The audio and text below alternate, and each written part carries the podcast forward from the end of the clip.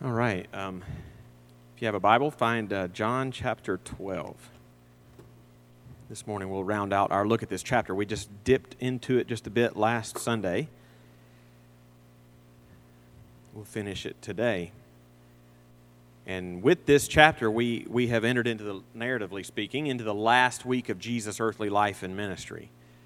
Next Sunday, when we begin chapter 7, uh, excuse me, 13, uh, we will come literally to the last hours, even though we're several chapters away from the end. Chapters 13, 14, 15, 16, 17, and then even in to the end of the book really cover the span of just two or three days. So uh, most of those just a few hours of a single day, single night, and the next day. Um, but in our passage today, we're not quite that far yet. We're in the last week leading up to the Passover feast, which will be the occasion of his of his death. And not surprisingly, I'm sure we'll to you we'll see very thoroughly in the coming chapters the connection between Jesus' crucifixion and death and that Passover feast. But um, in the chapter today, chapter 12, John is still building the case about Jesus to show in his storyline of his gospel how what is about to happen, his, his death, his crucifixion, etc., his the ordeal that he's about to undergo, how all that that is about to ha- that's about to happen is not going to happen um, accidentally or unexpectedly or out of his control, but that that um, he's building the case to show that when when we get to that point, you will know exactly what the writer of the book of Acts was talking about in chapter two when he said that all that took place was according to the definite plan and foreknowledge of God, and that Acts chapter 4 that the religious leaders did exactly what God had predestined to take place. Um, yeah, we're going to see, and we're going to see in this chapter, in this passage today, that it, it's not just clear foreknowledge as to what was about to happen to him. That's very clearly laid out here ahead of time. But also, especially here, a reminder of who he is to whom it was about to happen, soon to be crucified.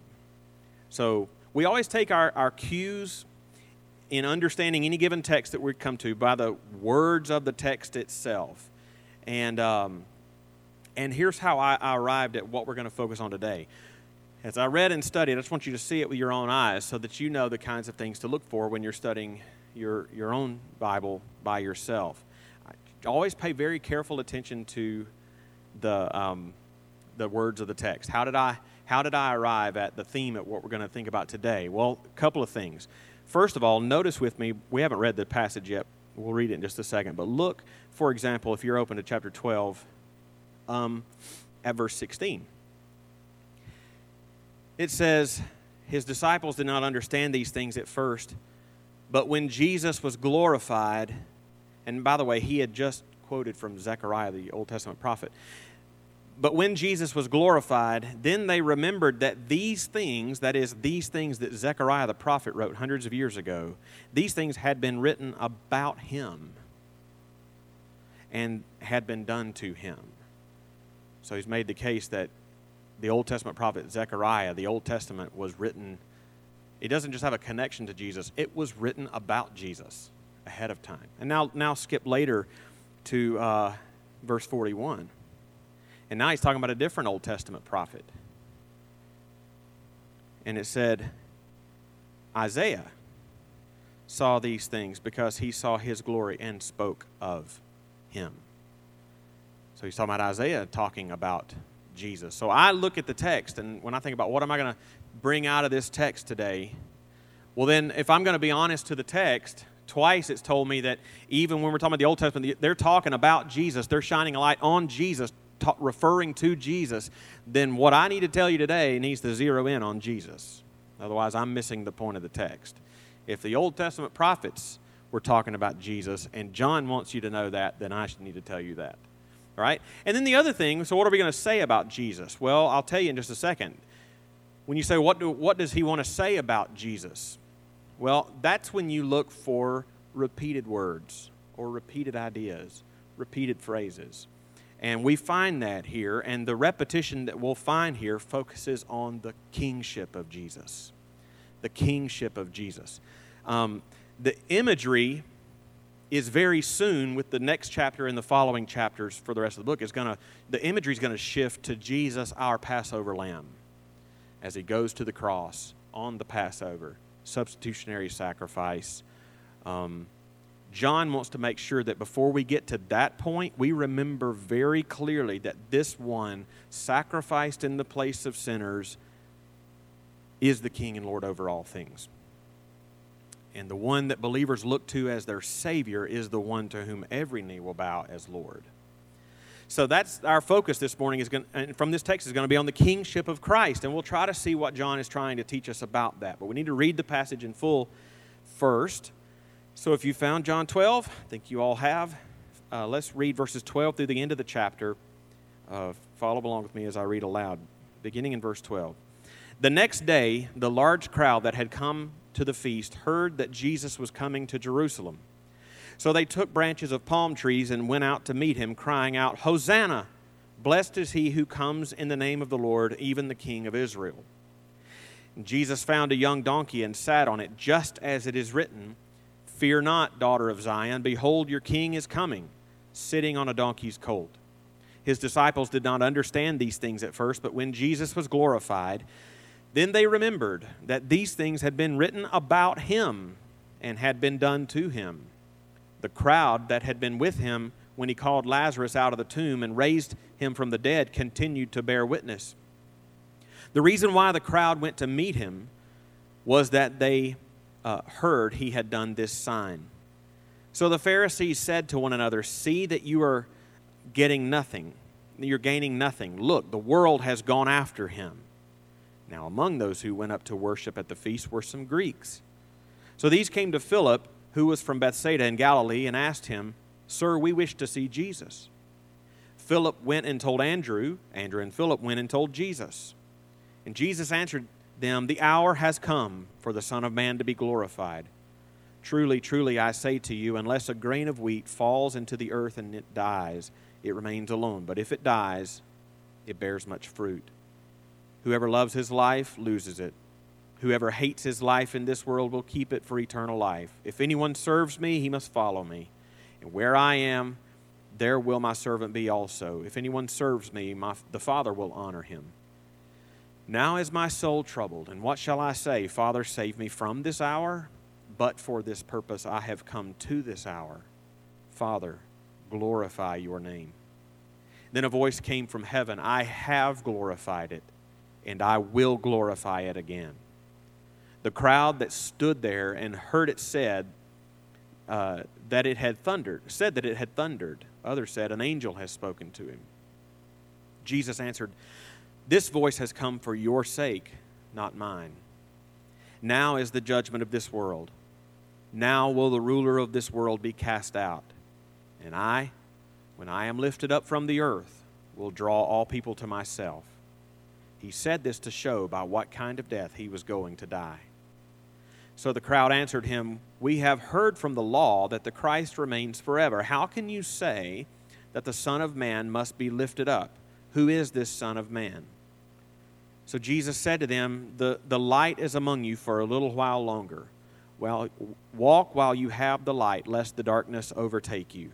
The one who walks in the darkness does not know where he is going. While you have the light, believe in the light, that you may become sons of light. When Jesus had said these things, he departed and hid, and hid himself from them. Though he had done many signs before them, they still did not believe in him. So that the word spoken by the prophet Isaiah might be fulfilled Lord, who has believed what he has heard from us, and to whom has the arm of the Lord been revealed? That's Isaiah 53 1. Therefore they could not believe. For again Isaiah said, and he quotes Isaiah 6:10, He has blinded their eyes and hardened their heart, lest they see with their eyes and understand with their heart and turn, and I would heal them. Isaiah said these things because he saw his glory and spoke of him. Nevertheless, many even of the authorities believed in him, for fear of the, but for fear of the Pharisees, they did not confess it, so that they would not be put out of the synagogue. For they loved the glory that comes from man more than the glory that comes from God. And Jesus cried out and said, Whoever believes in me believes not in me, but in him who sent me. And whoever sees me sees him who sent me. I have come into the world as light, so that whoever believes in me may not remain in darkness. If anyone hears my words and does not keep them, I do not judge him, for I did not come to judge the world, but to save the world. The one who rejects me and does not receive my words has a judge.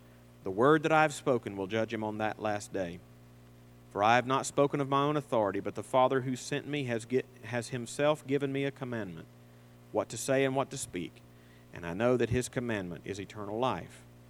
What I say, therefore, I say as the Father has told me. Let's pray.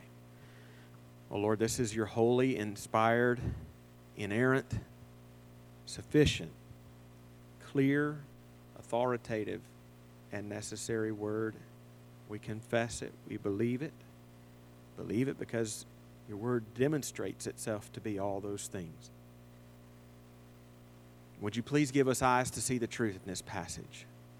Give us eyes to see Jesus clearly. Would you give us minds to understand what John has to say to us here? Give us hearts to embrace that truth and love it, see its importance. Would you give us wills to obey whatever it leads us to do in response? Give us all ears to hear, I pray. Give me the help that I need to teach. I ask in Jesus' name. Amen. Okay, as, as I said, as I thought about the overarching emphases of this passage, because we can't just minutely delve into every, every verse of this passage, it's just too long. But if we step back and say, what are the overarching emphases here? There seem to be three. I've already told you they center on Jesus and specifically the kingship of Jesus so, one of those clear emphases uh, that we'll think about first, I'll call the anticipation of the king. The anticipation of the king. And, and we'll see this as we focus on the different Old Testament passages that John cites here. He cites passages from Psalms, from Zechariah, and from Isaiah, showing that what, it was, what is being played out in real time here in this narrative was foreshadowed and anticipated hundreds and hundreds of years ahead of time in the prophets and in the Old Testament. So the anticipation of the king. A second emphasis, then, again, just big picture looking at this passage, flowing out of the first one is the victory of the king. This one we need to think about carefully because at first glance it's, it's, it, it can almost seem like a, a backwards kind of, of reasoning. I'll explain what I mean when we get there. So, the anticipation of the king, the victory of the king. And thirdly, at the end of the, the passage, we'll see what John has to say about the reception of the king some who outright rejected him, some who came close to faith but stopped short, and then some who believed. So, that being said, let's take a closer look at the passage and think first about the anticipation of the king as John weaves Old Testament texts into this passage. So, first of all, I said it and I showed you where we get the focus on Jesus, but let's be clear on where we see the, the kingship of Jesus highlighted here. Um, I told you to look for repeated words or phrases or ideas, and that's how I see it here. You see it right off the bat near the beginning. It begins with Jesus' triumphal entry into Jerusalem. And the crowds, as he enters, the crowds cry out in verse 13. Look there. Blessed is he who comes in the name of the Lord, even the King of Israel. So they identify him not as uh, they could have identified him as a number of different things. He has a number of different titles in the New Testament. This time, though, even the King of Israel. He, he is the one who's coming. And then right after that, uh, John then turns his, um, to his interpretation of this event, and he points out that Jesus entering into Jerusalem in this way, riding on a donkey, is, is, is a fulfillment of, of what another prophet said. He quotes, he quotes in verse 15 Zechariah 9 9, that in part says, as John quotes it here, Fear not, daughter of Zion, behold, your king is coming to you. So, I mean, just right out of the gates, twice, Jesus in this, in this climactic moment, the climactic moment of the whole passage is right here at the beginning when he enters Jerusalem in this climactic moment, not once but twice, is he identified as your king who's coming. So um, we want to press into that, that clear theme that John is highlighting here and ask what point is he trying to make uh, by it? And, and clearly, the first point that he makes, just looking at the text, is, is that all of this was anticipated in the Old Testament, anticipated ahead of time. Old Testament that you have in your possession that you can read with your own eyes. There are three Old Testament passages, well, technically four, but the third and fourth are both from Isaiah, the same prophet, that are quoted here. And I think with each one, a different aspect of this anticipation is Old Testament anticipation is brought out. Like what? Okay, let's go back to verse 13. As we just saw, the crowds chant as Jesus is coming into Jerusalem, but they're not just chanting anything something they made up. They're chanting the words of Psalm 118, verse 25 and 26.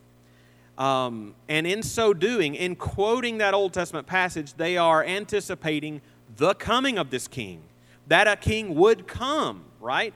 So they quote Psalm 118, verses 25 and 26. Blessed is he who comes in the name of the Lord, even the King of Israel. Blessed is he who comes.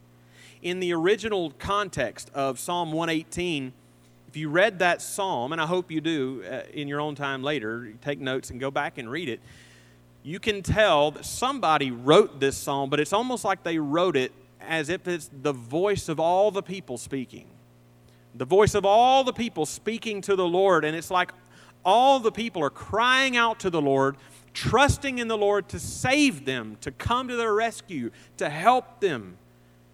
And, it, and the emphasis in that psalm is on someone who is coming in the name of the Lord to give them that victory and that salvation. They're waiting and they're anticipating someone to come in the name of the Lord to bring that help that they're asking the Lord to give. And um, it, it could be that when they cry, cry out, when Jesus comes into Jerusalem and they're, they're crying out in the words of this psalm, it could be, like we've said several times, that they um, thought Jesus was going to be a certain kind of king. They had a certain conception of the king who would come that would be more earthly in nature whose, whose, whose mission would be more earthly in nature, who would solve a more immediate problem to them, which would be dealing with the Romans who ruled over them. That's the kind of salvation they thought they needed. But John's going to show that, that he was much more than that. They rightly anticipated his coming, but perhaps they didn't quite realize all that he was, right? He wasn't just going to be some military earthly leader. And also, uh, just like we saw, John says in the next Old Testament passage that he was fulfilling another prophecy by coming into Jerusalem. He wasn't just fulfilling Psalm 118, but this actually is a, there's another prophecy which is a climactic prophetic highlight here.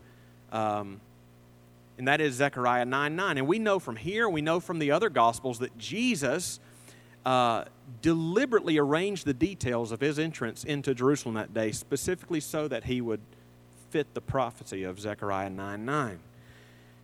And when you look at Zechariah 9 9, as he quotes it here, you might think it's basically just a restatement of what the Psalms passage we just read, emphasizing the, the coming of this king, anticipating that a king would come. I mean, if you, if, you, if you just look at verse 15, fear not, daughter of Zion, behold, your king is coming, sitting on a donkey's colt. So maybe it too is just anticipating that one day a king would come and bring salvation. But I think if we take a closer look, we see more going on. Uh, if you're if you're familiar with the Zechariah 9 passage, I'm not going to assume that you are, but I will assume this that you're such a good student of the scriptures that when you're reading your Bible on your own and you're reading in John 12 and you see that John quotes an Old Testament passage you pause, right? And you look at your little cross reference and you see Zechariah 9 9, and you hold your place here and find Zechariah 9 9, and you read that passage, and you just, I'm going to assume that's what you do when you read your Bible. And you're going to do that from now on. But uh, you might realize if you did that, that what John quotes here from Zechariah, he doesn't quote the whole verse. Uh, he, uh, I don't think that he doesn't have the whole thing in mind. I think he's just quoting the part in view of the whole. Uh, why is that important? Because I think the rest of the original text of Zechariah 9 9 is, is instructive here because you see an additional emphasis, not just on his coming, but on his victory when he comes. What does the rest of the Zechariah 9 9 passage say? Here is it in its entirety. Rejoice greatly, O daughter of Zion. Shout aloud, O daughter of Jerusalem. Behold, your king is coming to you. That's what John quotes. Righteous and having salvation is he. Humble and mounted on a donkey, the, on a colt, the foal of a donkey.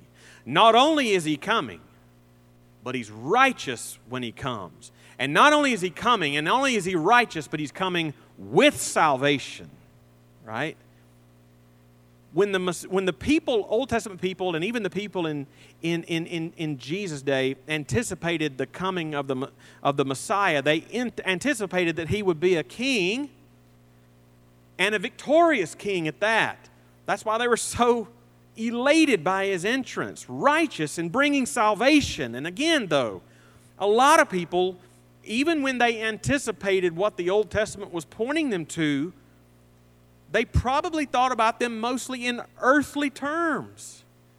I mean, just to see how pervasive this idea was and this misconception, just think about the question that Jesus' own disciples asked Jesus after his resurrection, right before his ascension. So he's died, risen, walked around for 40 days, ascending. Like right before he ascends, what is the question they ask him in Acts 1 6? Lord, will you at this time restore the kingdom to Israel? They're still looking like, when are you going to overthrow the Romans? Earthly. Earthly king, earthly kingdom. This, but Jesus will say later in this gospel that his kingdom was not of this world. Now, I don't want to say that um, that Jesus' kingdom is merely heavenly and has nothing to do with this world. That's not what I'm saying. But Jesus' kingdom does not arise out of this world. This, the, the kingdom of God comes down to this earth from heaven, right? And so uh, we will see, I think, in the last Old Testament passage that John cites here, that the anticipation should have been for more than just an earthly king. They shouldn't have just anticipated his coming and his victory, but also his glory. His glory. If you look, if you look a little later in the passage, John quotes from two passages in Isaiah. The first, in verse 38, has to do with, he quotes Isaiah 53 1, and it has to do with those not recognizing the Messiah when he came and thus not believing him. Um, Lord, who has believed? Right? So, so when, and if you, if you read Isaiah 53, if, if somebody just read Isaiah 53 and you didn't know what it said ahead of time, and they didn't tell you it was from Isaiah 53, you would think it was from the New Testament. It is that specific about the, about the, the death uh, of Jesus Christ and his, his life. But the second passage that he quotes from Isaiah is in verse 40. Um, it's a much stronger passage that we'll look at more closely in a minute. It's from Isaiah 6. Now, he quotes Isaiah 6:10 there in verse 40. But let's don't just think about that isolated verse. Are you familiar with Isaiah 6? I mean, it's one of the big chapters in Isaiah. Isaiah chapter 6 recounts when Isaiah had a vision of the Lord God, right? Here's how here's how Isaiah 6 begins. In the year that King Uzziah died, I saw the Lord sitting upon a throne, high and lifted up, and the train of his robe filled the temple. Above him stood the seraphim. Each had six wings. With two he covered his face, with two he covered his feet, with two he flew. And one called to another and said, Holy, holy, holy is the Lord of hosts. The whole earth is full of His glory. I'll say this for those who haven't been here very long and probably haven't heard me explain this. Some of you who've been here a while have. When they cry out and say, Holy, holy, holy, there's a significance to that threefold repetition. In the Hebrew language in which that is written, Hebrew lacks a, a word that we have and use often. It's the word very, V E R Y. Right? So if they wanted to say something was good or very good, they would just repeat the word. It's good, good. Right?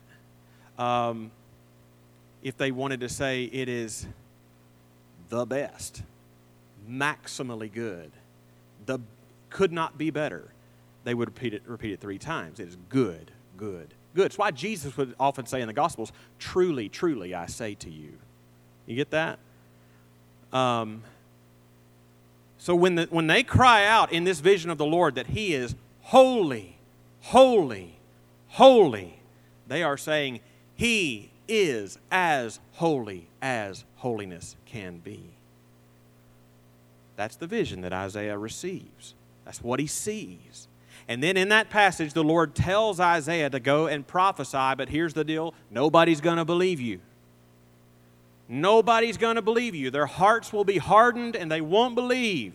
And that's the part that John quotes here in, in verse 40. He quotes Isaiah 6:10 that, that just like in Isaiah's day, when Isaiah prophesied and the people didn't believe, now when Jesus comes, this king anticipated to come, when he comes and his message is preached, the people don't believe. But don't forget the context.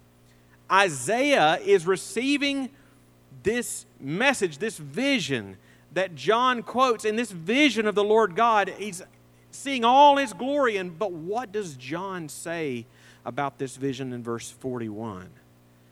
Isaiah said these things because he saw his glory and spoke of him. Who is the his and him in this passage? Let's get grammatical. Who is the antecedent to the pronouns? Jesus. He's the only one in view in John 12.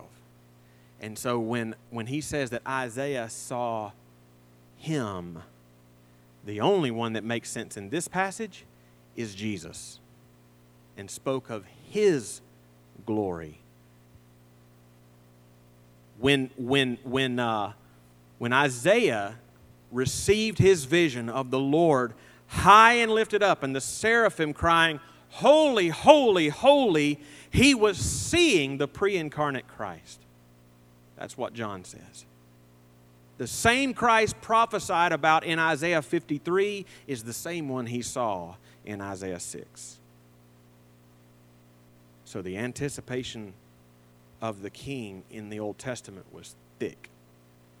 Not only could they anticipate his coming, and not only his victory, and that he would bring salvation when he came, but they could also anticipate and should have anticipated his glory and not just any earthly glory, but the glory of God Himself.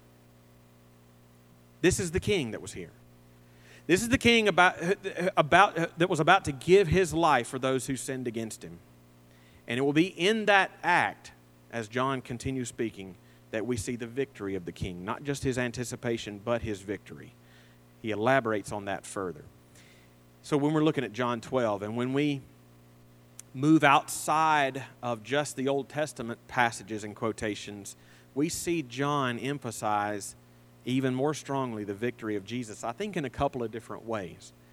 One has to do with the accomplishment of the salvation he was bringing, and the other has to do with the application of the salvation he was bringing. So, victory in accomplishment, victory in application. Let me try to explain what I mean by that think about accomplishment first. John highlights the victory of Jesus in the accomplishment of salvation foretold. When Jesus declares in verse 23, if you're looking at verse 23, when he, when he declares, The hour has come, the hour has come for the Son of Man to be glorified. For one thing, the careful reader of the Gospel of John might be a little bit surprised by that because over and over and over and over again, so far in John's gospel, you've heard, My hour has not come yet. My hour has not come yet. It's not my hour. Hour's not here. Hour is coming, but it's not, you know. And now he says, it's here. He's been saying it since chapter 2, and now it's here. But it's sort of also sort of surprising that he doesn't say, the hour has come for the Son of Man to go to the cross. Does he? He says, He doesn't say the hour has come for the Son of Man to be delivered over into the hands of men, for the Son of Man to die, for the Son of Man to be flogged, for the Son of Man to go, undergo an ordeal. No, he says, the hour has come for the Son of Man to be glorified. It's surprising to see Jesus. This is why I said earlier, it's sort of a backwards kind of reasoning at first glance. It's sort of surprising to see Jesus referring to his coming death on a cross as a moment of glory. And not just his glory, but the glory of the Father. He says down in verses 27 and 28 Now is my soul troubled, and what shall I say? Father, save me from this hour. But for this purpose I have come to this hour. Father, glorify your name. And a voice came from heaven I have glorified it, and I will glorify it again. How is, how is the cross the hour of his glory and victory?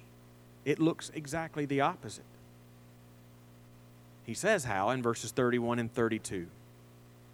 Now is the judgment of this world. Now will the ruler of this world be cast out, and I, when I am lifted up from the earth, will draw all people to myself. It is through. Jesus could see what they could not see. He knew that it would be through his death that salvation would be accomplished. Satan's opposition to Christ would be defeated, the ruler of this world would be cast out, and sinners' guilt and hopelessness before Christ would be removed. Jesus, interestingly, there in that verse also uses the phrase lifted up, I think in a double sense. On the one hand, he means it literally. They're going to lift him up on a cross. But also, in a different sense, in a figurative sense, he means lifted up in the sense of being glorified. The cross he was about to endure, contrary to human evaluations, was his moment of glory when he bore the full weight of the power and penalty of sin against sinners, not to succumb to it merely, but to overcome it as the Lord and King over it. But John, that's the application. But John doesn't just show us the victory of Jesus in the I mean, excuse me, in the, in the accomplishment of it. That's the I just described the accomplishment. He doesn't just show us the accomplishment. He shows us the application as well. And to see it, you need to you do need to have a couple of other biblical truths in mind as we head to the text. One biblical truth, and if, if you've been here in John, it's not surprising. One is the biblical truth of the meticulous sovereignty of God over all things. The meticulous sovereignty of God over all things. That is, again, uh, it it's, shows up everywhere in the Bible. Think, but Just Ephesians 1.11, God works all things according to the counsel of his will. It's Ephesians 1:11. Jesus, not a sparrow falls to the ground apart from the will of the Father. It's all over the place. Meticulous sovereignty of God over all things. The other thing to keep in mind is Jesus' promise in Matthew 16, 18, I will build my church, and the gates of hell will not prevail against it. Okay? Really, that second truth is possible only because of the first one. Um, because God is meticulously sovereign over all things, He will surely build His church, and the gates of hell will not prevail against it. With those two truths in mind, then, we can look at this present chapter again and see that whenever we see the growth of the church, the movement of the church, it was God sovereignly bringing it about. As Paul would himself say later in 1 Corinthians 3 6, I planted, Apollos watered, God gave the growth. And in this chapter, remember back to last week. Do you remember last week when the Sanhedrin was plotting and they were plotting to put Jesus to death? And then at the end of the chapter, Lazarus was kind of getting in the way, so they plotted to put Lazarus to death. They're trying to put a stop to everything because people were believing in his testimony. Do you catch in this chapter how, despite all those efforts, it didn't really slow the growth of the church? Why? Because we're told in verse 17 that it wasn't just Lazarus bearing testimony, but all the people who had witnessed the miracle were bearing witness to Jesus. I don't think it would be impractical for them to plot to put all these people to death. And the growing and the number of believers was growing so much so that in verse 19 the Pharisees say the world has gone after him.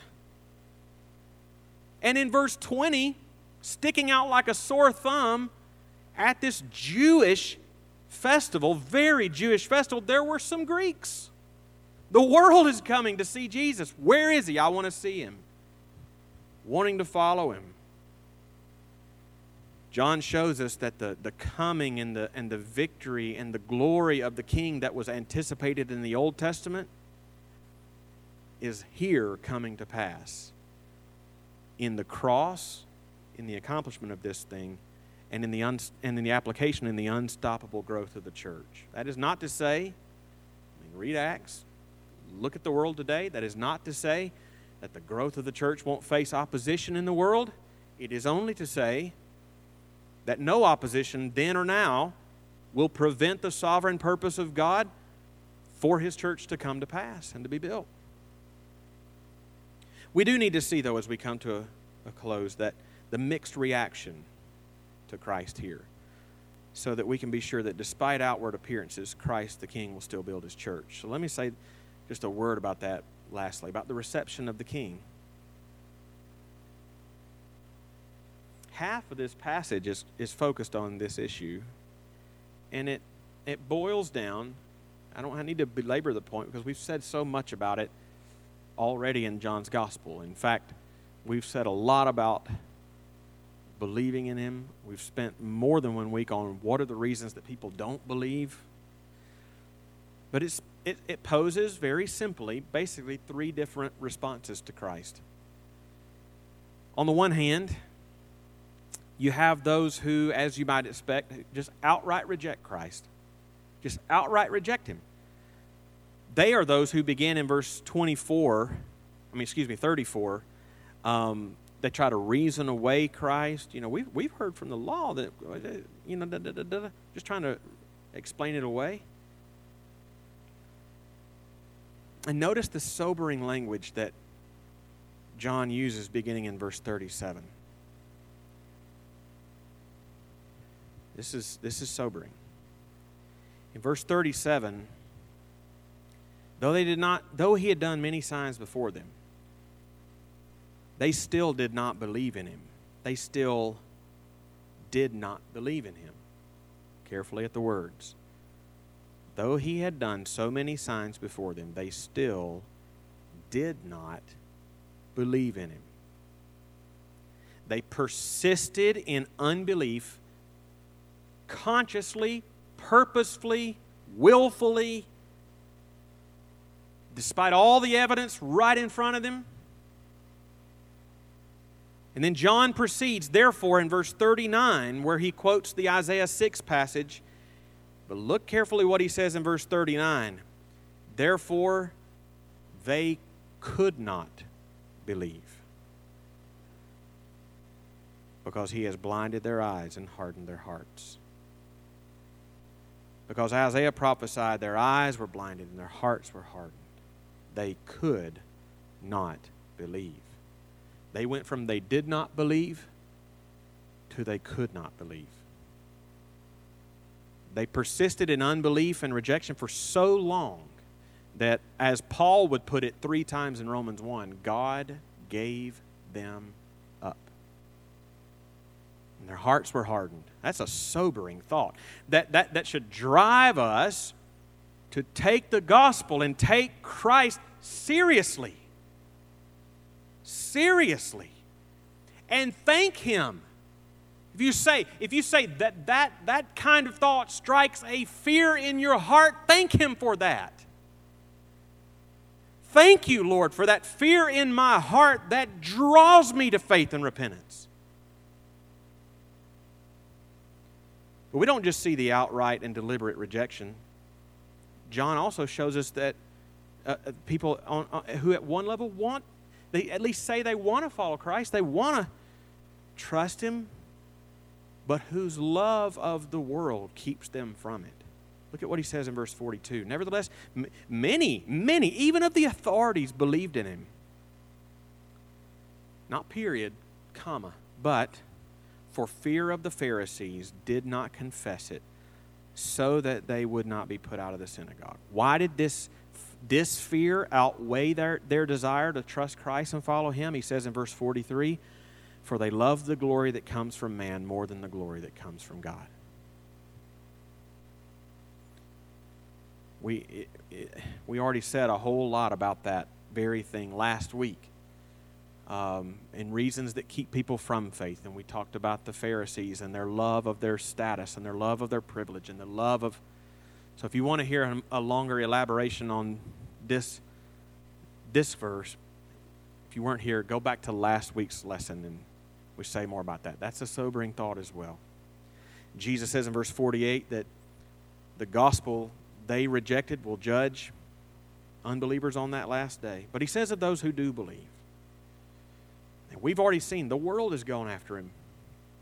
Those of who, who do believe, they will be saved from the judgment, receive the forgiveness of their sins, the promise and hope of eternal life. It's just the simple gospel. So we have a few minutes before we close uh, for the next hour. We're going to pray together in groups of two or three, if you're comfortable doing that. And just a two, two couple of uh, ways to pray that I, that I thought of the, from this. Um, I've already mentioned one. If, if, if that, the, some of the things you read in this chapter strike a fear in your heart, thank Him for that. Thank God for the gift of the Scriptures. I mean, what a, what a cool thing to not just hear about what happened to Jesus, but that it was prophesied about hundreds and hundreds of years before it, over and over again. Thank God for the scriptures that builds your faith. And just thank God for the gift of salvation in Christ. Uh, we'll pray for just a couple of minutes, then I'll close us out in just a moment.